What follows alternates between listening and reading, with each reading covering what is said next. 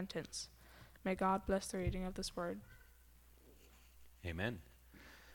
Thank you for reading that this morning, Levi. I did not put together that Levi was going to be reading about Jesus coming to eat at Levi's table.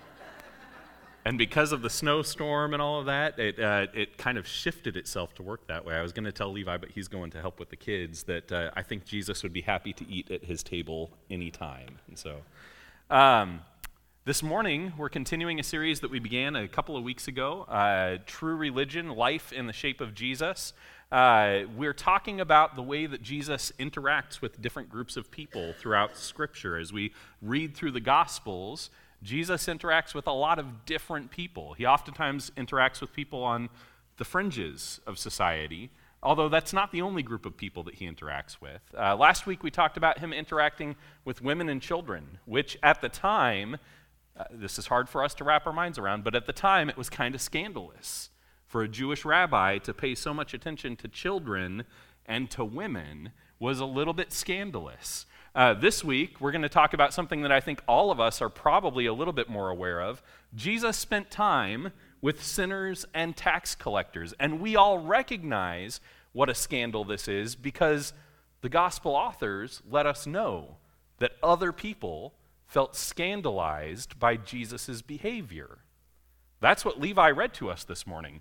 Jesus goes to the home of Levi, Matthew, a tax collector, and he sits at the table, and the people that are around him are the unsavory sort as far as the Jewish leaders of the time were concerned.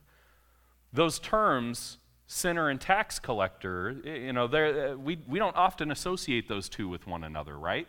Uh, in, in our culture, to be a tax collector is not necessarily to be a sinner. Now, you may not be very popular, but no one's going to say that you're a sinner because you're a tax collector. But in the mind of a Jewish first century person, these two groups of people were virtually identical. A sinner might be shorthand for one of two things. The first is this that if, if you were a sinner, you were a member of the Jewish community who had turned your back on the community and on the ways in which they were called to be distinct from the communities around them. You had given up maybe eating kosher uh, there's a possibility that you no longer observed the feast days, even culturally observing the feast days. It's possible that you stopped wearing the appropriate customary clothes for a Jewish person. And so you were as good as a Gentile, a sinner, someone who was no longer a part of the community. And to be a tax collector might actually be even worse because you were someone who was not just turning your back on the practices of Judaism, but you were turning your back on your own people by willingly taking money on behalf of the Roman government. These were not well liked individuals in society in Jesus' own time. Now, that, that other possibility of sinner, we're going to talk about here in just a minute, uh, but I, I want you to have in your mind that these are the people that don't have a, a table to dine at, so to speak, in the community. An upstanding Jew would never invite a sinner or tax collector to dine at their table. To do so would risk not just the possibility of, you know, shame on the part of the, the community that you're a part of, but possibly even make yourself ceremonially unclean. If these sinners have been eating things they're not supposed to be eating, who's to say they don't come into your house and defile your table. You wouldn't invite them to your dinner table, and you certainly wouldn't go and eat at theirs. But Jesus does. And this is horrifying to the Pharisees. And so I want you to think about this. Levi made him a great feast in his house. Luke is going to build his gospel around several table scenes. And, and I, it had not occurred to me how frequently these table scenes appear in his gospel. Uh, when you read the Gospel of John, John is building around specific feast days. And there's feasts that happen, and, and John places the activity of the life of Christ in the context of feasts. I think Luke is doing something very similar by having these sections in his gospel line up with these moments where Jesus is sitting at a table with people. And the first one that we encounter is this Jesus dining at Levi's table.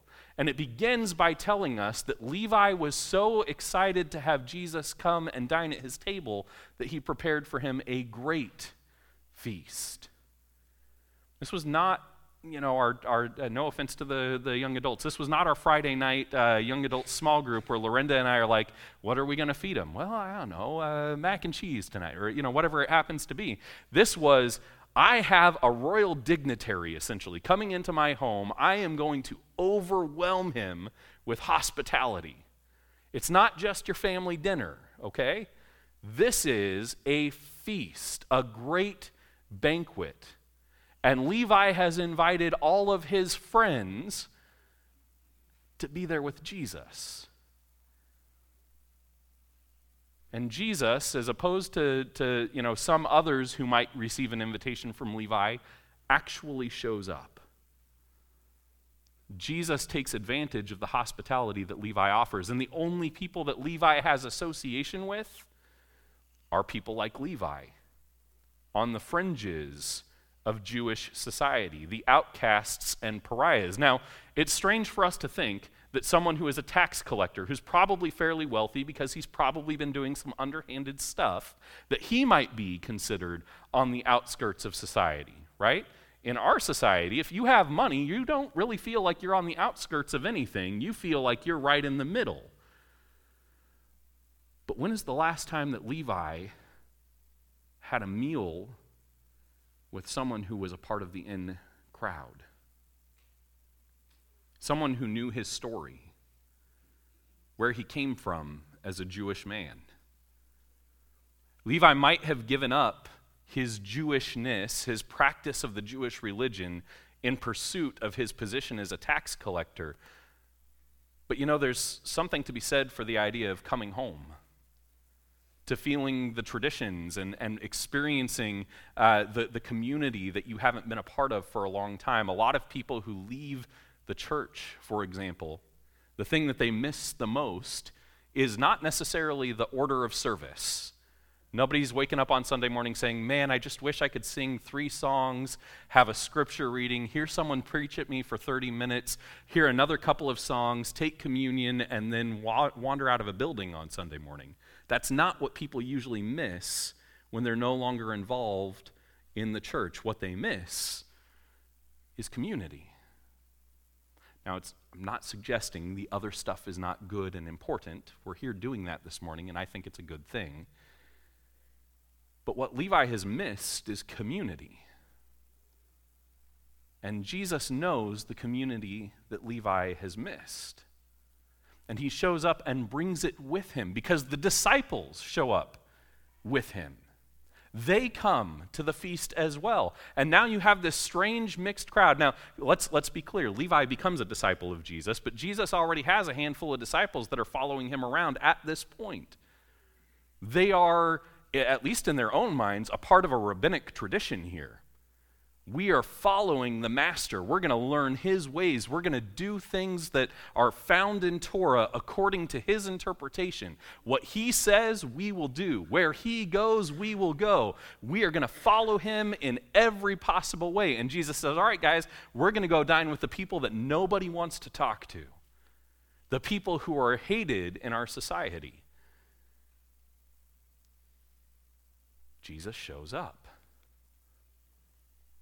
And there's a crowd that's not particularly happy about this. The Pharisees. Why do you eat and drink with tax collectors and sinners? They ask. Jesus, do you have an explanation for your behavior here? We want you to explain to us why it is that you're spending time with the wrong sort. You know, we've had some questions about you from the very beginning, but at least you were mostly just seeming to be teaching Torah. You were a little unorthodox in the way you did it, and sometimes you did things on the Sabbath that we were a little concerned about. But you know what? We're really not so sure about the company you're keeping. Don't you know this isn't how things are done? Why are you eating with sinners and tax collectors? And Jesus responds. Says to them, Those who are well have no need of a physician, but those who are sick. I have not come to call the righteous, but sinners to repentance. This was not a part of my sermon until yesterday, but we were sitting there and we were listening to uh, uh, the individual who was speaking Bolsinger, uh, who had wrote the book uh, Canoeing the Mountains, and he was talking about uh, a time where a couple in his church had come to him and said, "You know, we're really concerned about, uh, or we want to be a part of the church, but we, we know that you guys aren't a part of this denomination over here, and if you would just become a part of this denomination over here, we'd feel really comfortable being a part of this church." And these were people that he really wanted to have around because they were invested, they were involved, things were going really well. And Tod told them you're not our mission. We're not here for strong Christians. We're here for the lost. Now, if you want to stick around and be a part of saving the lost, we have a, a new member class for you. And it occurred to me in some ways, Jesus is telling the tax collectors, or telling the, the Pharisees almost exactly this Look, you think that my job should be coming and, and sitting at your tables because you guys are the right sort. But that's not what my mission is. That's not what I'm here for. I'm here to seek and save the lost. Why am I eating with the tax collectors and the sinners? Because they need me. How are they ever going to know the good news of the kingdom of heaven that I'm preaching? If I don't go to them? This is not the last time that Jesus appears around a table. If you look, you can see this is Luke chapter 5. What we end up having, again, multiple times over the course of the Gospel of Luke, is Jesus appearing at the tables of other individuals. And it's interesting because he's basically admitted look, I am here to interact with the people who are lost. So, who do you think his next table visit is with? Well, I would immediately say he's got to be meeting with those sinners and tax collectors again, but what we end up seeing is this. One of the Pharisees asked him to eat with him, and he went into the Pharisee's house and reclined at table. All right, now stop and think about this for a second. Jesus has just said the reason that I'm eating at their table is because they're sinners and tax collectors, and they need me.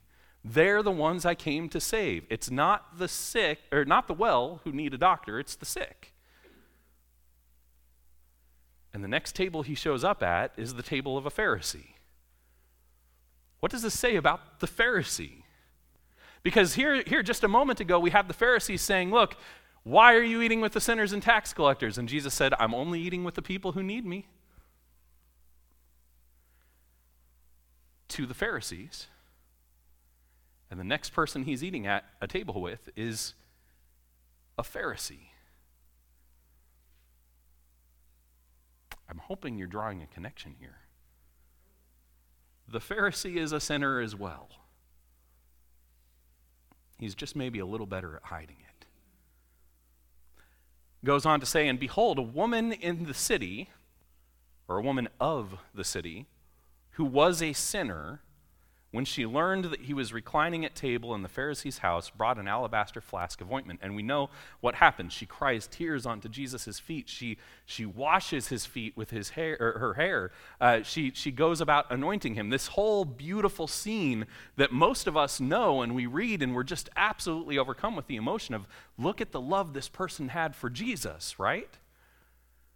And Jesus tells the Pharisee who rebukes her, Look, I've been a guest in your home. You haven't even offered to wash my feet. That was like the, the bare minimum you did for a guest in your home, was to make sure that their feet were washed if they were going to recline at your table. That was what was expected. You, uh, may, now, maybe you might, might not wash their feet personally, but you would call one of your servants in and they'd wash the feet. That was part of like the whole dining routine was I'm going to sit at your table now. Your servant's going to come and stick my feet in a bowl. He's going to wash my feet. And now I can actually be comfortable enough to recline with you because we don't smell one another's feet two inches from our face, right? he tells the man, you haven't, you haven't even offered me the basic treatment of hospitality. But this woman has not stopped washing my feet with her tears since I walked through this door.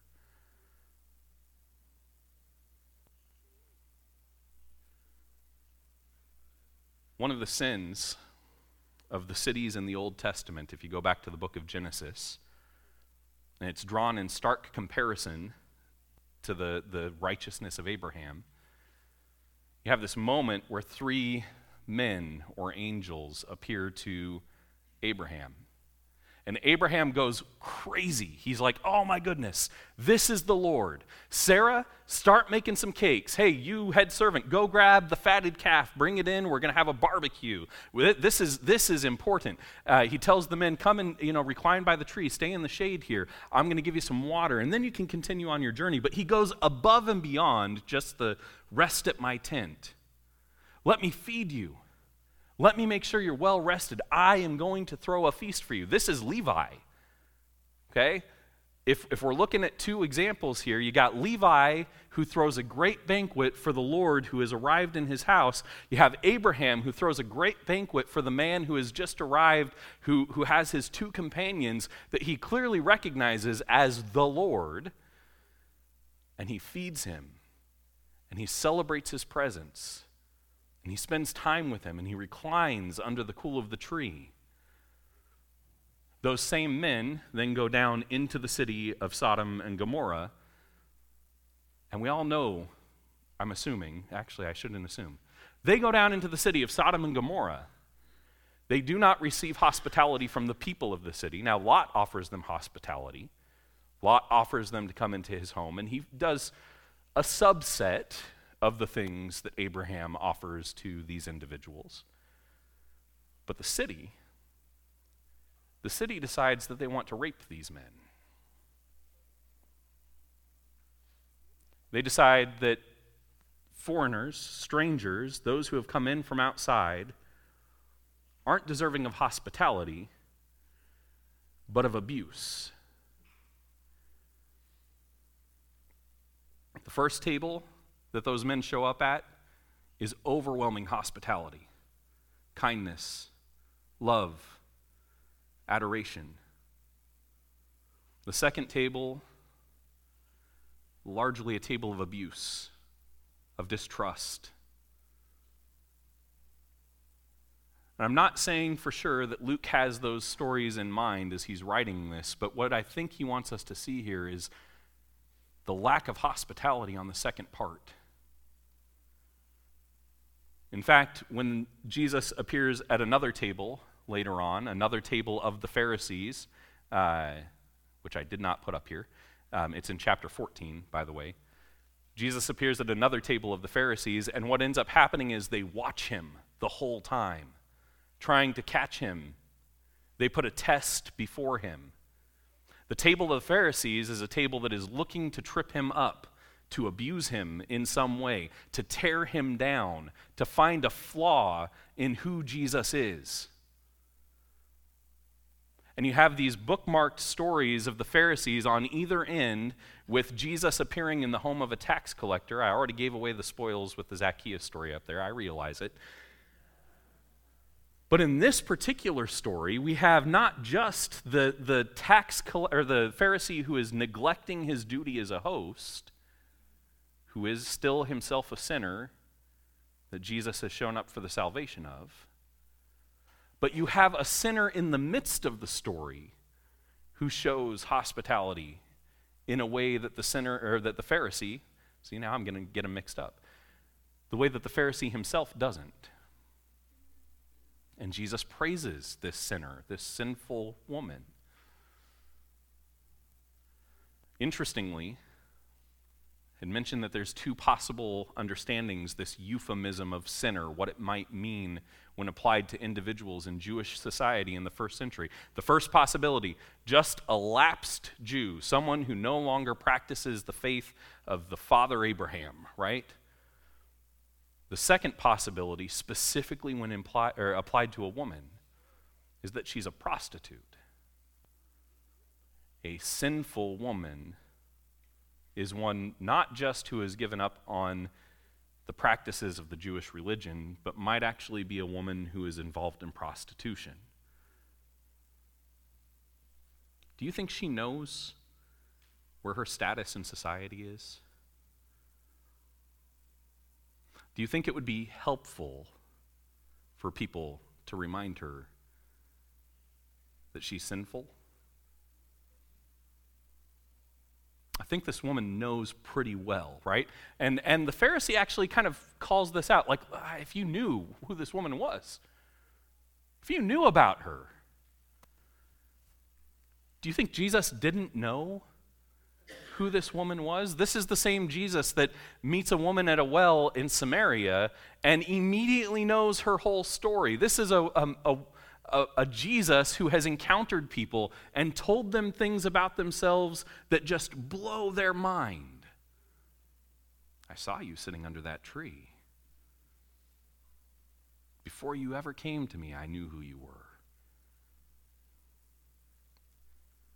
Jesus uses proper names all the time with people that he's like meeting for the first time. Do you think Jesus knew who this woman was? Do you think she knew who she was?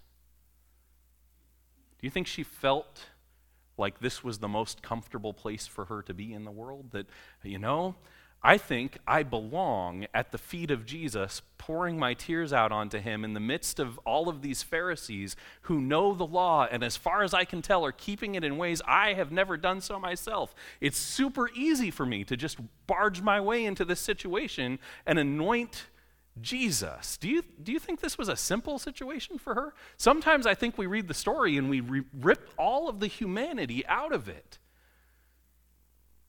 She wasn't invited into this house.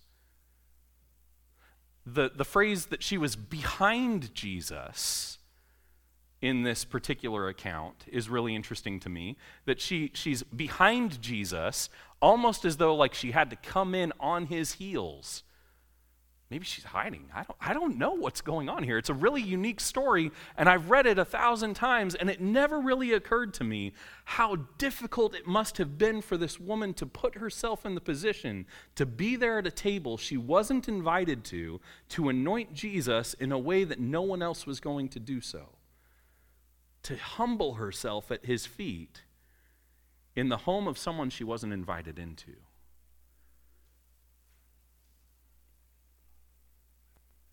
Sometimes when I'm reading these stories, it, it occurs to me I've never really read them before. I've heard them, I've glossed over the words, but I haven't really read them. Because the people that are in these stories lived these lives. And while we get focused a lot on the anointing of Jesus' feet, I don't think we spend a whole lot of time thinking about the difficult position this woman has put herself in, the scandal she's opened herself up to, to showing at, up at a table uninvited. Jesus was the guest. But you know what he brought with him? A woman who didn't belong, a sinner.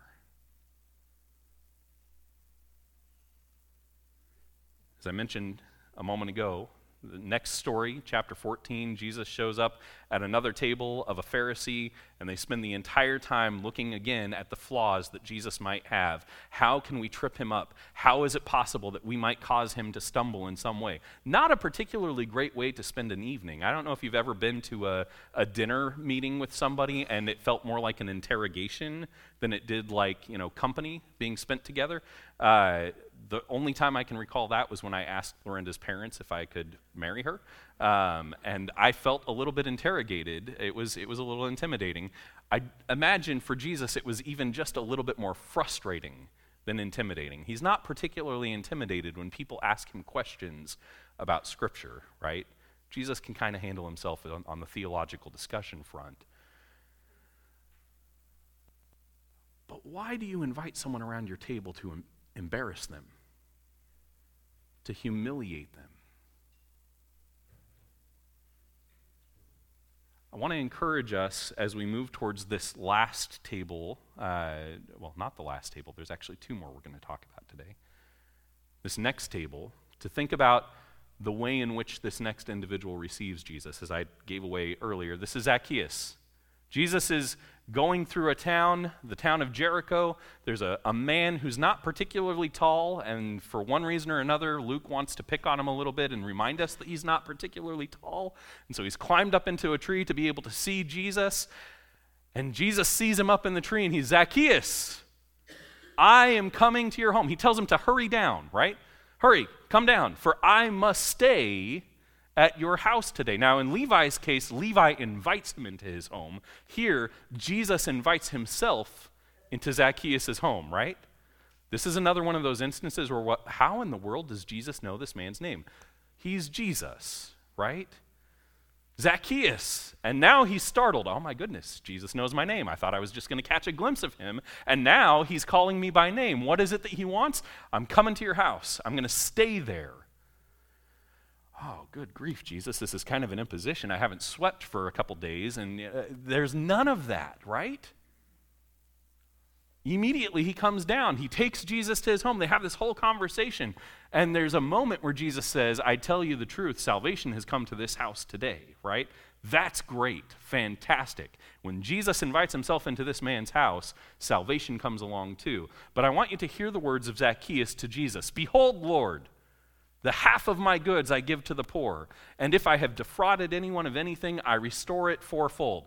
Zacchaeus, the sinful tax collector, the man who is on the outskirts of society, who couldn't even get to the front of the line because he, he couldn't see over the line and people don't like him well enough to make room for him, had to climb up a tree. Jesus invites himself into his home, and the man's entire life is transformed in an instant because of the invitation Jesus gave to himself.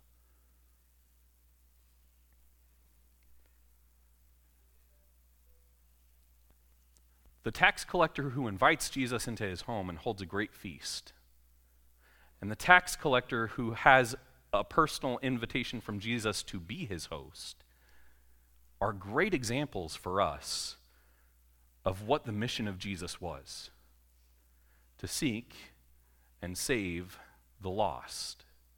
Invitation accepted and invitation offered or demanded. I don't know. Jesus can demand if he wants, he's the Lord, right? But the response of the individuals to Jesus is more significant than who they were. I want you to hear that again.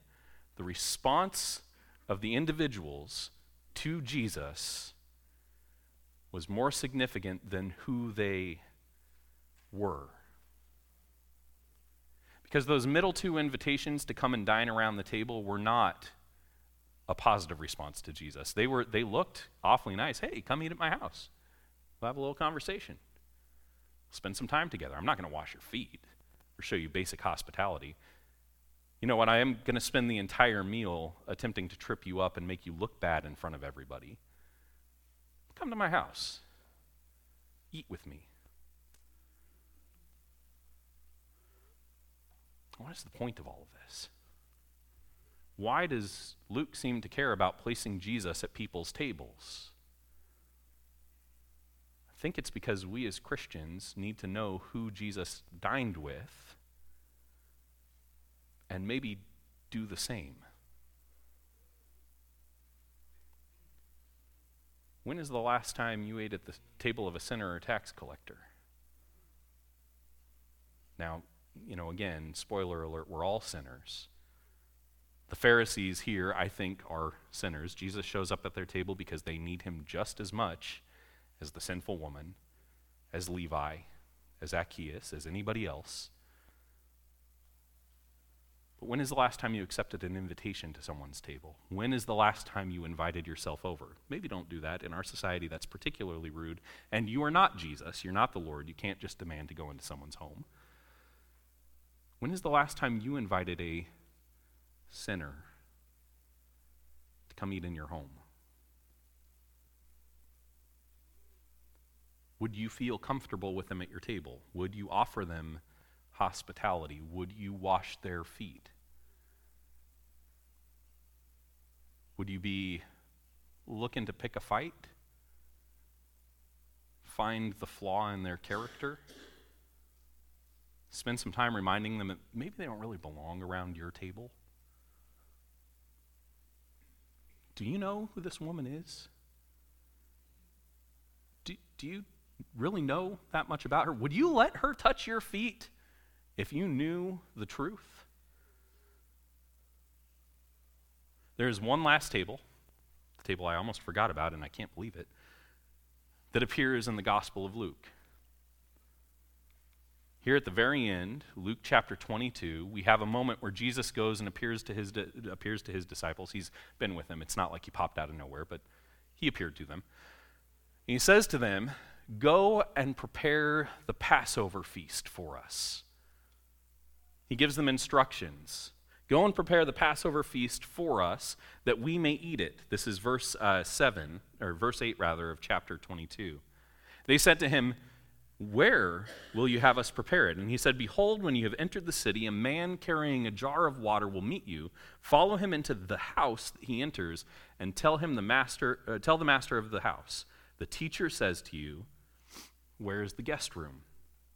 Where I may eat the Passover with my disciples. And he will show you a large upper room furnished. Prepare it there. Interestingly, this is a little side note, and I'm going to try not to get too far off topic. That word guest room, that's the inn that we read about in the beginning of Luke's gospel, the place where there was no room for Jesus when he came into the world. There's a place for me in that guest room, that inn, the place where the, the visitor gets to stay. We're going to prepare a table there. We're going to eat together. And if you read the rest of the story, what you end up finding out is, of course, Jesus and his disciples appear in that upper room together. They eat together. Jesus washes the feet of his disciples around that table. He tells them, I have greatly desired to share this table with you. You know who's sitting around that table? In that group of individuals that are, are dining with him? We know for sure there's at least one tax collector. Matthew records about himself having been there as a firsthand witness. We know that there are people who are zealots, who, who are individuals that, that were maybe trying to foment rebellion against the Roman Empire before Jesus got involved in their lives. Simon the Zealot we know that there are some fishermen, some guys that had no formal training in ministry whatsoever until this crazy 30 year old Jewish rabbi called them to follow him. We know that there are individuals in there who don't particularly like one another very well because they're on opposite sides of the spectrum in Jewish society. Now, maybe, maybe that's reformed a little bit over the course of three years. But people are people, right? We can hold grudges even the disciples, even the apostles, could get angry with one another sometimes. We know for a fact that sitting at that same table is a man who plans to deny Jesus and give him up to the Roman authorities, to sell him, actually to the Jewish authorities, and eventually the Jewish authorities will give him over to the Romans. We know that there's a man there who, within the next few hours, will deny Jesus three times. And yet, Jesus has greatly longed to eat this meal with them. With them. Usually, I don't put on my guest list the people that are planning to betray me. And if I put them on my guest list, it wouldn't be because I was looking forward to eating with them. But Jesus does. There's a whole lot of conversation about whether or not we should highlight the fact that, G- that, Jesus allows Judas to eat the meal there, or if it's all because of a convenient situation where he can, you know, point out what's going to happen and show that he's the Lord because he recognizes what's in Judas's heart.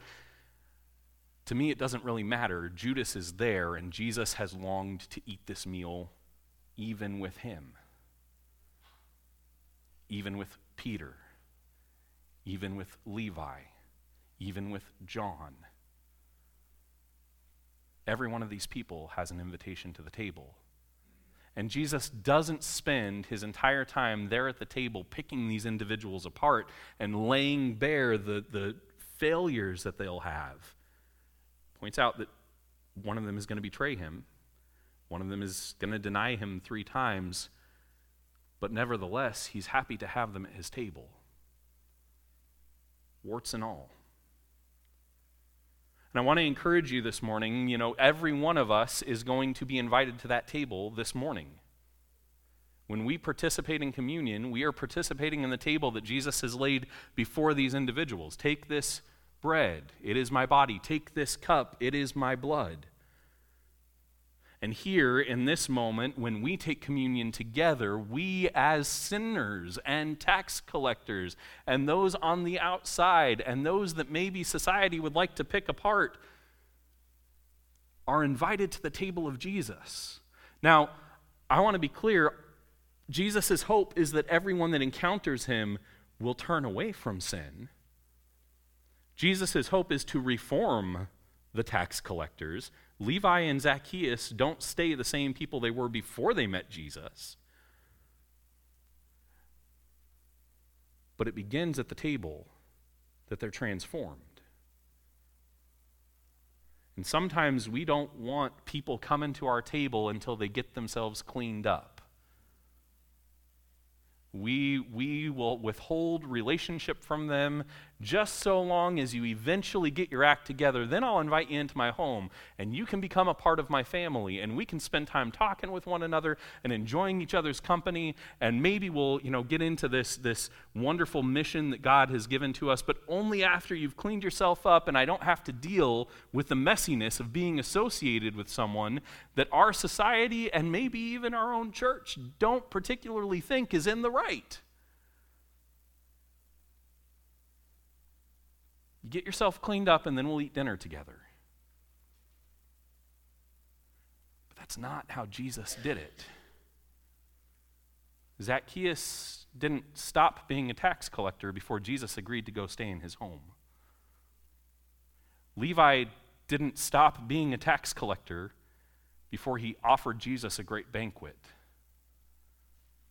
The sinful woman was still described as a sinful woman when she washed Jesus' feet?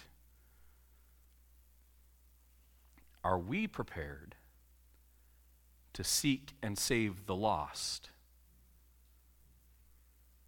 Or are we going to be a bunch of Pharisees joining at a table together and saying, Look how good we are? We all belong here. Isn't it wonderful that not one of us has a fly in the ointment that we can poke at each other about? Our mission is to be like Jesus. If we want to be shaped like Jesus, we've got to do some more eating with sinners and tax collectors. Let's pray. Our Father in heaven, we, we are sinful people. Before we encountered Jesus, there was a laundry list of things that we, we could say were counted against us. Things that had condemned us to death, wages that we had earned that, that we could not pay ourselves. And in that state, Jesus chose to set a table for us, to invite us to it.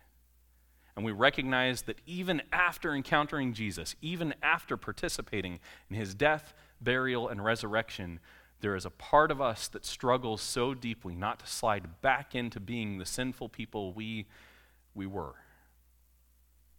And yet, each week, you invite us to the table again to participate in the body and blood of Christ, to recommit ourselves, to be rejuvenated, to be raised again. And Father, this morning I pray that we invite others to that table, that we dine with sinners and tax collectors so that they might be found, so that they might know the table that has been prepared for them so that they might participate in the wonderful banquet that you have given to us. Help us to seek and save the lost. Help us to remember that while we love each other as a family, we are not each other's mission. The mission is to seek and save the lost. It's all this that we pray in Jesus' name. Amen. This morning, if you have need of the church, if you think maybe you are a sinner, you're in good company. We want to invite you to join us at Jesus' table. We want to invite you to join us at the table that He's prepared for you. And it begins by participating in His death, burial, and resurrection so that you might be something other than the sinner that you encounter Him as. He wants to change you in radical ways. He wants you to become a new creation, something different than you were before you encountered Him. He's not asking you to become that before you come to Him, because you can't. It is only by His power that you can be transformed. It is only by His power that you can give up the old person of sin and death and take on the new person of life. And so, this morning, if that's where you're at and you want to participate in the table of Christ, we want to encourage you to seek Him in baptism this morning. If you are someone who uh, maybe has put on Christ, but you have a lot of trouble separating yourself from the sinful person that you were, we want to walk alongside you in that. We want to pray for you and support you in your search to be more like Christ, to live into the shape He's offered you. If maybe you need to do some repenting this morning because you have treated sinners as peripheral to the, the mission of the church, and you want to commit yourself to inviting them to the table, I'd be happy to visit with you, to pray with you, to go before God with you and ask for forgiveness for that because I've done it myself. This morning, if you have any need of the church, I'm going to be at the back of the auditorium. Our elders are here and they'd be happy to pray with you. I have some ladies who would be happy to pray with you as well. Whatever your need might be, uh, you can join me at the back of the auditorium as we stand and sing.